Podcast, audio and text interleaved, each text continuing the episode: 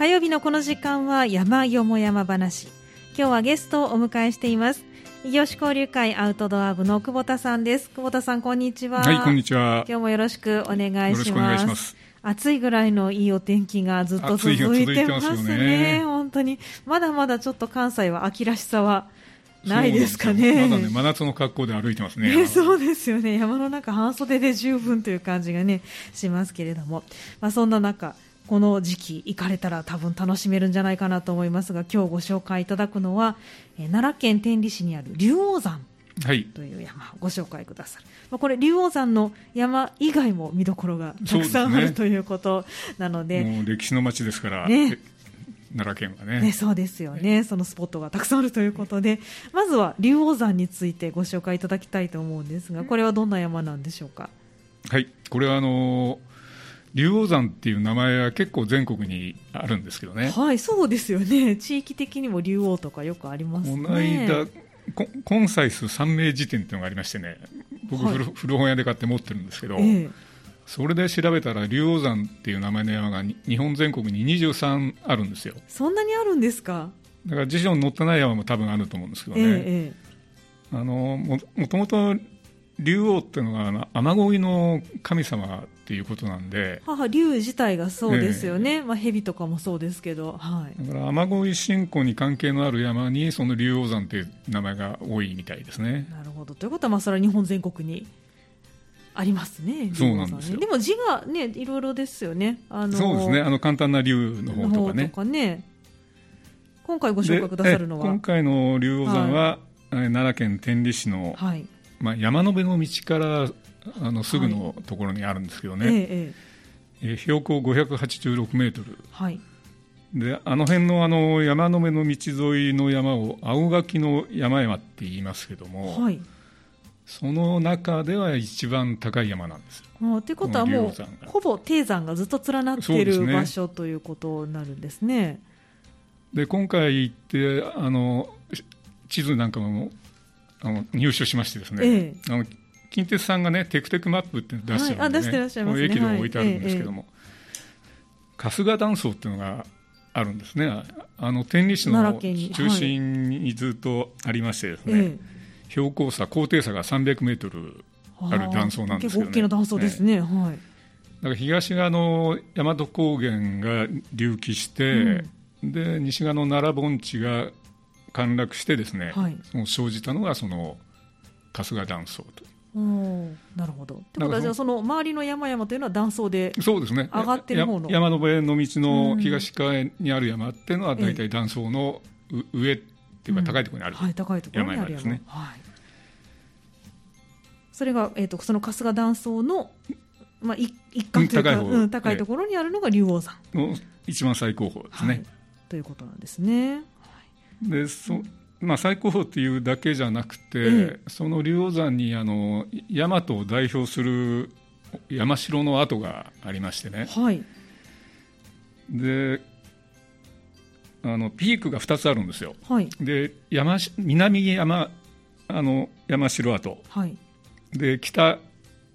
北城跡。これ北城跡っていうかな、はい、北城跡。と2つありましてね、ええ、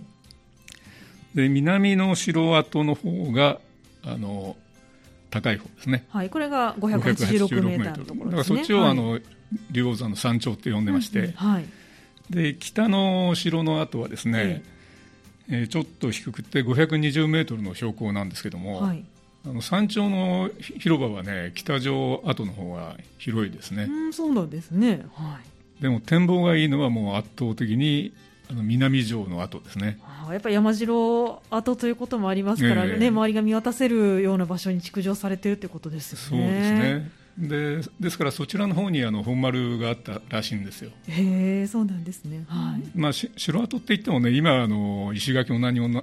ないし、もともと石垣なかったかもしれないんですけどね。ああまあだいぶ古い時代のお城。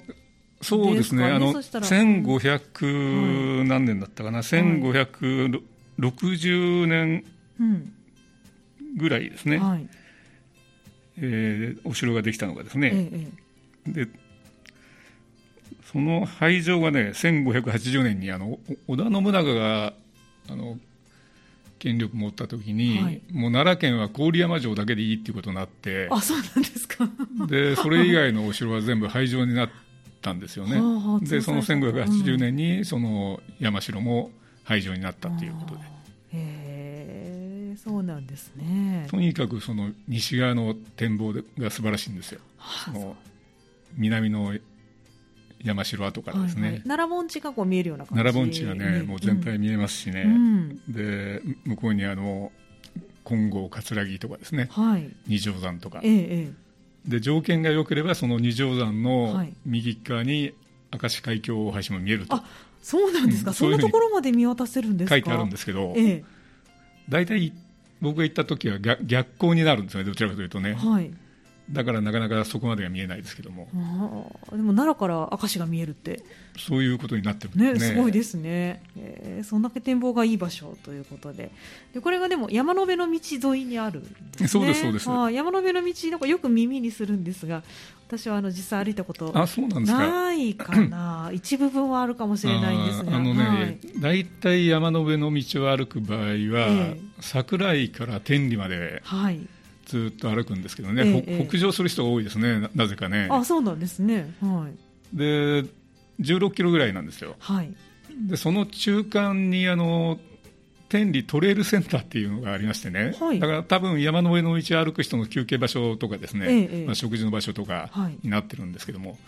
それがあの綺麗な建物がありまして、その辺りが登山口になるんですね、龍座の登山口になると。うんまあ、ですから山の辺の道をこうハイキングするのもよし途中から硫黄山に登るのもよし、ねえ。ー、降りてから歩くのもよし。見客の人だったら、はい、山の辺の道を半分ぐらい歩いてから登ってもね、はいうん、そんなにあの大変なことじゃないんで。そうなんですね、まあ、山の辺の道自体は平坦な、そうですそうです、ね、道ということですもんね、まあ、低山ですし行こうと思えばうん、いけないこともない。いけないこともない。はい、ということで、あの今登山コースのお話が少しありましたけれども、いくつかコースっていうのはあるんですか？ね、あの代表的な登山コースが3つありましてね。はい。えー、西側から登るルートがですね、えええー、北側にある長岳寺ルート長岳寺ルート、まあ、長岳寺っていうお寺があるんですけどね、えええー、北側の道が1本と、はい、それからあのそのちょっと南にえー、スジンルート。スジンルート。これはねあの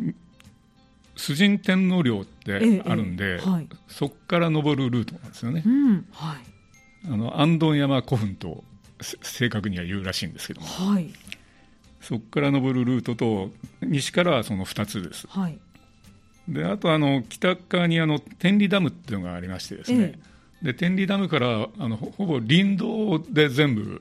ずっとつながってまして、ね、なるほど。じゃあ,、まあ、あの山登りというよりは車で行ける車で行けてしまう、うん、だから南の山城跡と北の城跡のちょうど間ぐらいに、うん、あのまで車で来れるんで。あそうなんですね。じゃあ割と登山以外でも山登り以外でも来られる方も、ね、割とねあの気楽にこ来れる場所なんですけどね、そうですか。ですからハイキングされる方は一般的にはその、ええ長岳寺ルートと須人ルートを、はい、まあ、上り下りどっちに使ってもいいんですけども、うんうん、こう周回するっていう感じになりますね。なるほどそうなんですね。じゃ今回は久保田さんはどのようなルートで、あの今回我々あのクラブの例会で行ったんですけども、ええ、あの上りに北側の長岳寺ルートを使って登って、はい。え、で下りは須人ルートですね。はいでそれで同じ、えー、JR の柳本駅っていうのがありまして。JR 柳本駅、はい、あの JR の桜井線っていうんですかね、はい、あんまりあの電車の数多くないんですけども、はい、その JR 柳本駅からスタートしてまた柳本駅に戻るというコースですね。うんうん、はい。大体距離にして。距離が大体約10キロ。10キロ。はい。で上りの累計で600 10とか20とかですね、うんはい、で下りもまあ同じぐらい、うんうんうん、だから割とねあの、はい、まあ、初心者向けと言ってもいいぐらいの、はい、まあ、家族向けのルートですよね、じゃあもう危険箇所もなく。そうですね。あの、まあ、若干あの岩がごつごつしたところもありますけども、ええ、そんなに危険なところはないですね、道迷いもなく。あ道迷いないですね。あの 指導表も完備されてるし、はい非常に歩きやすい場所、ルート、ね、ということなんですね。あの JR の柳本駅とおっしゃってましたけれども、三田からだとだいぶ遠いですか？あ結構かかりますね。結構かかりま電車で行ったらね、2時間20分ぐらいかかりますよね。2時間20分。あの、はい、JR で行くんだったら大阪駅から奈良線で JR 奈良まで行って、はい、で奈良でその桜井線に乗り換えて、柳本へ行くというルートと、はい、でそれよりちょっとだけ百何十円が安いのは近鉄を利用するルートで、ええー、鶴橋まで行って鶴橋で。鶴橋から近鉄の大阪線に乗り換えて、桜井駅に行って、で桜井駅で JR につながってるんですよ。乗り換えられるんで。あなるほど、はい、で桜井駅で JR の桜井線に乗り換えて柳本駅に行くと、はい、その電車だったらその2種類ルートになります、うんはい。でもし車で行かれるんだったら、あの長岳寺の近くにあのそのさっき言ったトレイルセンターですね、はいはい、あの辺りに駐車場がありましてね、ええ、車でも行けないことはないですね、うんうん、まあ、多分時間的にはあの三田からだったらね、はい、車の方が早いと思うんですけども。そうでしょうね。早そうな気はしますが、うん。うん、僕は2回とも電車で行ったんであそうなんですね、ね、ちょっと車の時間はね確認してないんですけどね、はい、まあ、でもこれ、あのー、近鉄線を使っても JR 線を使っても同じぐらいの時間なんですか、うん、時間は大体同じぐらい。10分近鉄の方が10分早いぐらいかな。そうなんですね、うん、なんか乗り換えがこっちの方が多いですけど、乗り換え多いんですよ。多いけれども早くてちょっと安くて行けると、まあ、いうことなんです、ね、でもあんまり変わらないですけど、ね、まあでもねあの疲れてたらね座ってって思う時もあるかもしれませんけれどもね。なるほど。じゃあまあ生き方もいろいろあるしということで楽しみ方も山辺の道をね、ね。加えてもいいですしと、うん、本来ならこれからですね。あの、はい、低山ですから、ええ、全然まだ紅葉しなかったんですよ。そうですまあ、今年は、はい、あの秋がまだ暑いこともあってね、ええー、下見にね9月の25日頃に行って、はい、で本番が一昨日だったんですよね、はいほとんどその景色が変わってないというか秋秋 が、うん、秋が深まったって印象が全くなかった。全く進まず、えー、あら同じ感じで。そうですね。うんそうなんですね。これからですね。これから。でも紅葉スポットなんかもあるということですか？もうあの11月になったらもうおそらくあの辺りは、はい、もう紅葉になると思いますけどね、そうなんですね。じゃ本当これから向きということで、ね、今回は一足早くご紹介くださるということで、本来なら来月以降がおすすめの場所ですね。はいました。じゃああの見どころもかなりたくさんあるということなので、はい、後半はその見どころを伺っていきたいと思います、はい、後半もよろしくお願いします。はいます、今日の山よも山話は伊予市交流会アウトドア部の久保田さんに奈良県天理市の竜王山をご紹介いただいています。久保田さん後半もどうぞよろしくお願いします、よろしくお願いします山辺の道沿いにある竜王山という山非常に見どころが多いというお話がありましたけれどもこの見どころというのは山だけじゃなく山に行くまでのステップということですかね？はい、もうこの辺りはもうかなり古くからね、ええ、人が住んでてあ、うん、縄文時代からね、はい、誰かあの住んでたらしいんですよ。あそうですか。まあ、昔の中心地でもありますから、そうですね。ね、その栄えていたまあ、キムクに近いですからね。ね、そうですよね。ということで、じゃあ、あの柳本駅からスタートして、その出発点が長岳寺の登山口。はい、そのね登山口行くまでに、ね、行くまでに、はい、大きなポイントがありまして、ね、はい、えー、黒塚古墳という。まずは古墳ですね。古墳がありましてね、はい、黒塚古墳、はい、駅からあの東へ5分ぐらい歩いたところでして、はい、でこれあの古墳時代の前期ですね。古墳時代の前期。3世紀後半、はい、あの西暦で年代ははっきりしないんですけど、大体そのぐらいの時代にできた古墳だと言われてるんですけど、はい、弥生時代の後にやってくる古墳がいっぱいできた時期そうですね。ということですよね。はい、はい、でちょっと小型の前前方後円墳ですね。はい、ここの黒塚古墳というのが前方後円墳なんですね。はい、でここがあの平成10年に、はいえー、三三角淵真珠鏡がですね33枚出土したということで。がぜ注目を浴びました、ね、あそうなんです。懐かしいですね。三角淵真珠鏡ってね。なんかあの中学高校で歴史の時間にやたら出てきた言葉ですけれどもこれが33枚。我々がね、はい、習った歴史の教科書には当然出てきてないわけですよね、ええ、はい、平成10年ですもんね、失礼しました、はい、あ藤本さんはご存知かもしれませんけども、はい、僕はもう全く知らなかったですね。学校で習って歴史はより後にね、ええ、発掘されてるんでね。はい、で98年ですか？1998年に、はい、えー、発掘されて、はい、でもう考古学会大騒ぎですね。33枚も出てきたら、それは大騒ぎですよね。でこれをが卑弥呼がもらった鏡じゃないかと、うん、いう人がたくさんいるんですけどね、ええ、私、個人的には違うと思ってるんですそれはどうして？なぜですか？あの九州説なんでね。あ久保田さん、九州説なんですね、私、機内説派なんです、実を言うと、あら、歯が分かれてしまいましたまあ、これはもう、はい、話すとあの時間もあれなんですけど、はい、であのやっぱりね、天理市が結構お金かけましてね、うん、あの古墳の近くに、はい、えー、黒塚古墳展示館というのをね、はあ、作りましてですね、ええ、でその縦穴式石室を実物大に再現したりね、はい、それが1階に展示してるんですけど、え、で2階にはその鏡ですね、はい、三角打ち三角打ち真珠鏡、はい、この33枚のこれ多分レプリカだと思うんですけどレプリカを、そうなんですね、はい、展示してるんですけどあれ本物かな？でもこれあの石室自体はもう壊れてしまってるとかそういうことですか？その実物大、うん、あの今ね、埋め直してるんだと思うんですよ。でそうなんですね、うん、そこはあの、まあ、天領でもなんでもないんで、ええ、あの環濠に橋がかかっててね、はい、その上まで登れるんですよ。あ古墳の上まで登って見ることができる古墳を。そうなんです。はい、でその古墳の上にあの看板がありましてですね。えええー、昔、その柳本藩という藩がありまして、はい、その藩のですね、ええ、あのお城じゃなくて陣屋ですね、うん、その陣屋がその古墳にあったそうなんですね。お墓の上に陣屋を作ってたんです、ね、えー、これがね、織田信長の弟の有楽斎っていうのがいましたよね、はい、有楽斎さん。はい、いましたね、はい、でその方はですね、はい、関ヶ原で東側に実はついてた、はいはい、それでおあの家康からですね、ええ、あの3万5千石もらったんですよね。うん。でただ、その有楽斎は最後、大阪城にいたっていう反省があるんで、はい、えー、自分の息子にですね、ええ、あの分割したわけですよ。はい、で有楽斎の五男かな、え、あの息子に、えー、1万石分けたのがその柳本藩で。あほうほうそうなんですね。これがね、うん、だから織田家が明治維新まで続いてるんですよ。その柳本藩は。あそうですか。へえ。そそういうこともあってですね、えええー、真珠鏡は無事だったんですかね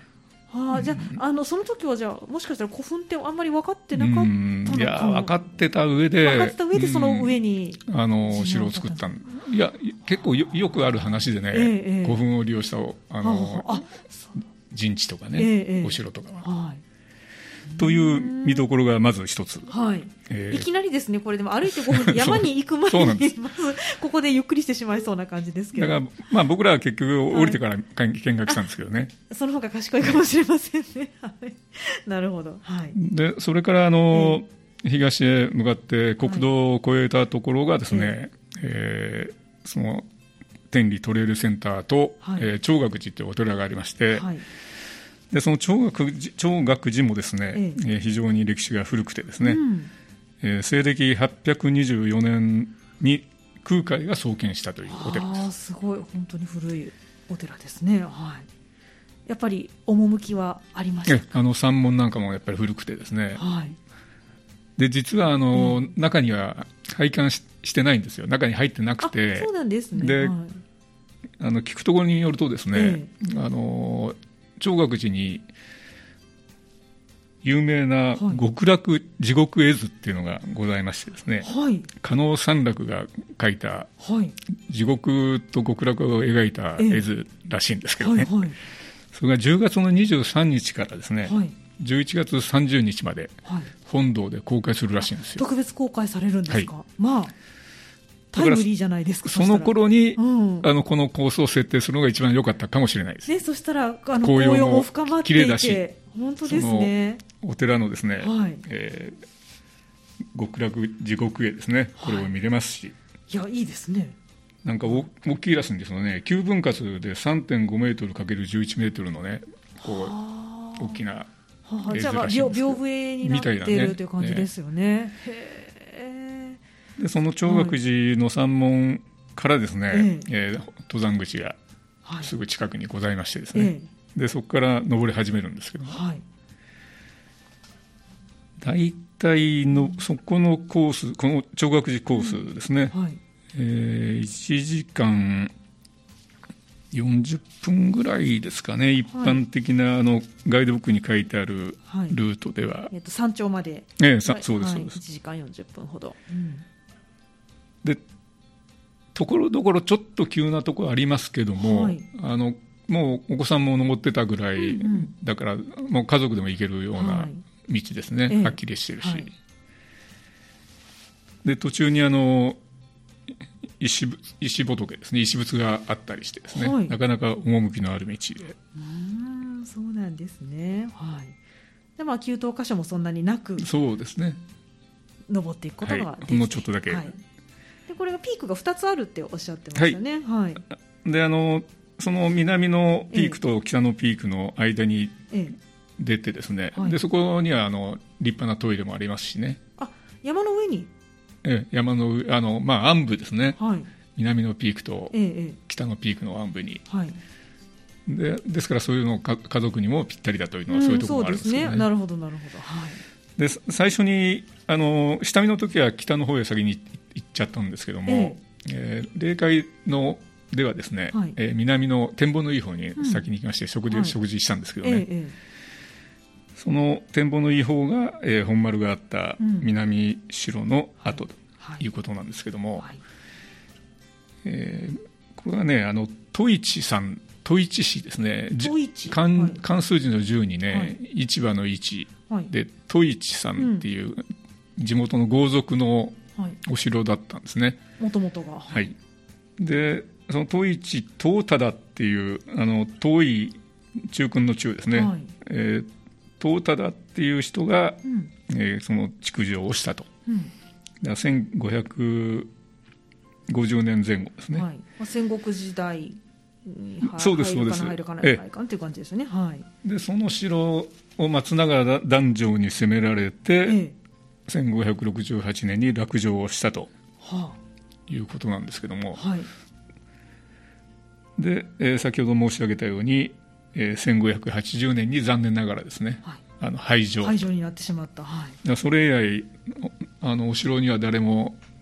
入ってないみたいなんですよ。ああそうなんですね。これ松永男女とおっしゃってましたけど、えーと、久秀ですよね松永久秀がこのお城をじゃ一時期持ってたっていうことなんですね、それがねその松永男女が攻め落としたっていうのは書いてあるんですけども、えー中にね入ってす、住んでたかどうかはちょっとわからないですね。あそうなんですね。ねまああの時ってね あの前回キリンが来るでちょうど松永久志出てましたけどもあちこち攻めてましたけれどもそ,、の一環っていう感じですよね。そうでしょうね。きっとね。えー、そうなんですね。こんなところに なんかこう知ってる名前が出てくるとより身近 というわけじゃないですけれども歴史が分かって面白いですよね。そうですね。ですから、あの古墳時代からですね、はい、その戦国時代まで、うん、あの辿って山に登れるわけですけどね、ね、そうですよね。でこれ山城の跡というのも本当にほぼ感じられないえあの、うん、平らになってで,、うん、あのでところどころ車があって、はい、そこも平らになってて、ええ、まあ、お城だったんだなって分かりますけども、うん、あの遺構らしい遺構があるわけじゃないですね。じゃああのお城跡って分からずに登ったら分からない、うん、そうですね、であのその、はい。ちょうど車でも来れるんですけども、えー、えー、お城のそのピークに登る口あたりにですね、はい、大きな石がありましてね、はい、竜王山城跡って書いてあるんです。よ。はははその石碑が一番立派だ そうですか、はい、立派なお城があったのかなというような気が、うん、それとね、うん、あの想像図がのか、はい、あの看板に書かれてるんですよ、ええ、この大きな看板にね、はい、その想像図を見るとね、はいや大きかった城だなと。すごく壮大な城だっていうのが分かるんですね。そうなんですね。で南のピークとあの北のピークに両方に建物があったわけですからね、はい、直線距離で5 6 0 0メーター離れてるんですよ。ああそうだから本丸と二の丸とかそ,、ね、それぐらい離れているってことですよね、えー、その間全部あのお城のいろんな建物があったらしくてですね。はあそうですかいやちょっとなんかあの復元図だけじゃなくてなんか立体的なものを見てみたくなりますよねそうねそうなると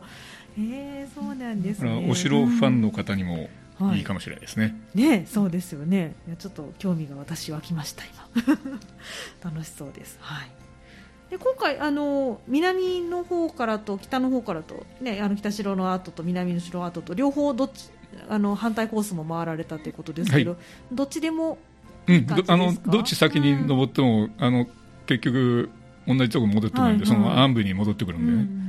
あのお好みで。お好みで、はい、北先に登ってもいいし、うん、南行ってもいいし、はい、でも展望がいいのは南側ということですね、あの南側を登るのも同じぐらいですか？1時間40分ぐらいですか？うん、あの登山口からだったらどちらも同じぐらいですね、はい、でその南と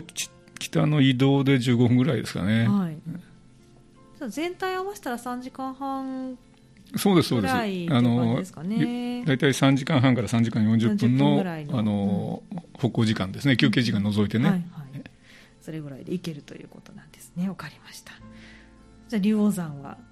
まあ、見どころとしてはこの山城跡というのが見どころになって。そうなんですよ。はい、で竜王山の山城で、まあゆっくり休んでで北城跡にも行って。で下りはですね、ええ。ー、上りと違うコースをたどって降りるんですけども、ええ、なんかいわゆるスジンルートですね。あこっちはスジンルートになるんですね、あの下山に使いましたから、はい、あのスジン天皇陵ですね、えええー、安藤山古墳の方へ降りる道があります、はい。はい、でその途中であの奥の院あの長岳寺の奥の院がありましてね、えええー、片道80メーターぐらい往復ですから、あのすぐ寄ってこれるんですけども、うんうんはい、で奥の院って言ってもですね、はい、あの石仏があるだけなんですよ。あそうなんですね、ね。はい、ででもその石仏非常に立派でね、えー、不動明の,、あの石像でしてね、えー、2メーターぐらいあるんですけど高さがね。そんなに大きなものそうなんですね。これは、えっと、スジンルートの途中にあるはいあのスジンルートからも、うん、あの北の長岳寺ルートからも行けるんですけどもどちらからでも行けるけどもスジンルートからの方が近い。近いということですね。じゃあちょっと奥の院まで。80メーターほどですから、うん、もうこれはね奥の院必ず寄っていただきたいんですよね、あの非常に趣のあるね、はい、あのところにあの建物は何もないんですけど、はい、その何体かあの石仏があるぐらいですけどね。そうなんですね。やっぱそういったところでもまたなんか歴史もね感じられそうなところですよね。はい。でそしてでスジンルートを降りる、はい、であのその天皇陵の古墳に行くまでにですね。はい。えー、私のメモにはちょっと書き忘れましたけども、ええ。えー、竜王山古墳群というまた古墳があるんですね、はい、これがね、あの我が国最大の古墳の群落というか群衆墳。あそうなんですか、はい、なんですよ、ええ。えー、発見されているものだけでも600基ですね。ありましてね、えっと、この地域だけで600基あるこの山道の周辺だけで600基、えー、そんなにたくさん、はい、で調査しないやつも含めたら1000近くあるんじゃないかと言われてるんですよね。あじゃ掘ったら出てくるような感じですかね、えー、あの、うん、もう登山道からも明らかにその石室があるなってのが分かるぐらいの古墳なんですけどね。あそうなんですね、まあ、じゃあそれだけたくさんあるってことはあのそんなにものすごく偉い人というわけではなくてそうでしょうね。いうことですかね。うん。まあでもそれに仕えた人とか、そうやっぱり演者の人とか、大体10メーターぐらい、まあ、ものにと違うんですけどね、あのちょっと小小型の円墳が多いんですけどね、はい、まあ、それなりの位置にいた人ではないかなと思うんですけどね。あのちゃんとした石室を作るわけですからね。ということはもうその最初にあった黒塚古墳のまあ、関係で。いや、うん、それがね時代はねもっと後なんですよね。その違うんですね、うん、はっきり分かってないらしいんですけども、えー、その古墳群はですね、はい、6世紀から8世紀あだいぶ後ですね。に、あの作られた古墳ですね。へえそうなんですねだから古墳マニアの方はあの、ここへ必ず 行かれるそうです。あのネネットで竜王山古墳群って調べたら、ええ。自らを古墳ガールと称した方がですね、はいはい、レポートされてましたからね。ああそうなんですね、まあ、それパッと見ても古墳だと分かるものがあの実はね、うん、僕あの下見の時は気が気がつかずに通り過ぎちゃったんです。そうだったんですね。はい。でもまあそれなりに意識してみたら、えー、あのわかりますね。あそうですか。じゃあ知っておかないともしかしたらちょっとあの通り過ぎてしまう。岩がねゴロゴロしててね、僕下ばっかり見て歩いてたらね、あのいつの間にか通り過ぎちゃったんですけどね、下見の時。はい、えであの本番の時はちゃんと見逃さずにです、ね、見逃さずに写真もちゃんと撮ってますんで、はい、そうなんですねじゃこれやっぱり知っておくと本当にいいそうですね、ねうん、日本最大って聞いたら余計ね、ねせっかくのチャンスですからね、はい、お墓に興味のない方も、ね、いやいや、これはちょっとなかなかチャンスとしてはないと思いますので、それがね、関西に、しかも奈良県って近いところに、ねうんね、あるということですから、ぜひ見ながら。ということは、これ、看板とか特に何もない、あ看板なかったですよ。ね、ということですよね。だからこの近鉄さんが作られたテクテクマップに、はい、あの書いてあるんでね、ええ、これを見逃さないようにしていただければ。そうですね。じゃあこれあの近鉄で行ってテクテクマップを手に入れて歩いた方が。あこれね、ええ、ネットでもね、はい、あの公開されてますんでね。あのプリントアウトできますんで、えええー、竜王山展望コースというタイトルですね、はい、竜王山展望コースというその地図のタイトルがね、はい、これあの地図ね私もいただいたんですけど地図自体がもう手書きで。みんなそうなんですよ。ねえ、ね、あのテクテクマップですよねこれは可愛らしいんですけれどもこれすごくじっくり読まないと。字が小さいしね、ね、字が小さいのでね、あのー、忘れてしまったりこう見逃してしまったりすることがちょっとありそうなのでじっくり見てから行った方が良さそうですよね。そうですね。もう見どころも全部解説されてますからね、ねそうです、ね、非常にあの、はい、コンパクトにまとまってて、ね、いいですよね。はい、その竜王山古墳群というものもありそうなんですよ、はい、でそれを通り過ぎて、ええ、で登山口、まあ、僕は下山に使ったんで、下山口がちょうど山の上の道に出てくるんですね。えええー、その安藤山古墳のところに出てきます。安藤山古墳、これは先ほどおっしゃってた崇神天皇陵。と言われてる古墳ですね、はい、これ古墳わからないんですよね、ね、特に天皇陵はねねあの崇神天皇陵ってあの、はい、10代第10代の天皇なんでね、はい。ええ、あの辺はもうはっきりしないんですよで一説によると、はい、あの崇神天皇が大和王権の初代の大王じゃないかと、うん、神武じゃなくて。っていう説もあるぐらい。あなるほど、はい、あの神様の神の字がついている天皇が3つありますでしょ、ねうんはい、あの3人いますでしょ、はい、神武と、はい、崇神と王神と、はい、この辺はもう何かで最初だったと血統が変わったか。そうですよね。っていう説が、ね、それが教科書に載ってないんですけどね、その話はね。説ですからね。難しいところではありますというようなことも考えながらですね、歩いたら非常に見どころの多い楽しい散策コースがあのハイキングコースですね。そうですよね。これあの安納山古墳は中は入れない？あもちろん入れないです。天皇陵は入れない。外からまあ、そうなんですよ。見るっていう感じですよね、はい、だからそ外から見てもあんまり見えないものなんですか？見えるあの見えるじゃあ前方後円墳なんてことはわからないですよ。あやっぱ分からない、うん、外から見たら。であの頂上からね、ええ、その崇神天皇陵見えるんですけど、はい、全容がね、うん、ちょっと見えないあの欠けててねあの、はい、視界から、はい、だからなかなかあの全部の形を認識できるってことじゃないんですけどね。そうなんですね。なんかやっぱりあの私たちが知ってるこう古墳っていうと教科書に載ってたね。あの仁徳天皇陵とか、ああいう感じのものを思い浮かべてしまいますけれども、まあこれだけたくさん古墳があるとあんなに綺麗に形が残ってるものって少ない、うん、あのまあ天皇陵ですから、うん、あの、はい、それなりにあの形も残ってるし、ええ、まあ今後あの主人天皇陵も大きいんですけどね、はい、あの全長242メートル。そんなにあるんですか？確か大きさのねベスト10には入らないけども、えー、まあ大きな方ですね。そうですよね。ね240メーター。いやちょっとそういうの中中まで行かなくてもね見られるようになってほしいですよね。いやこれはぜひね あの発掘調査ができるようにしていただきたいと。ねね宮内庁さん。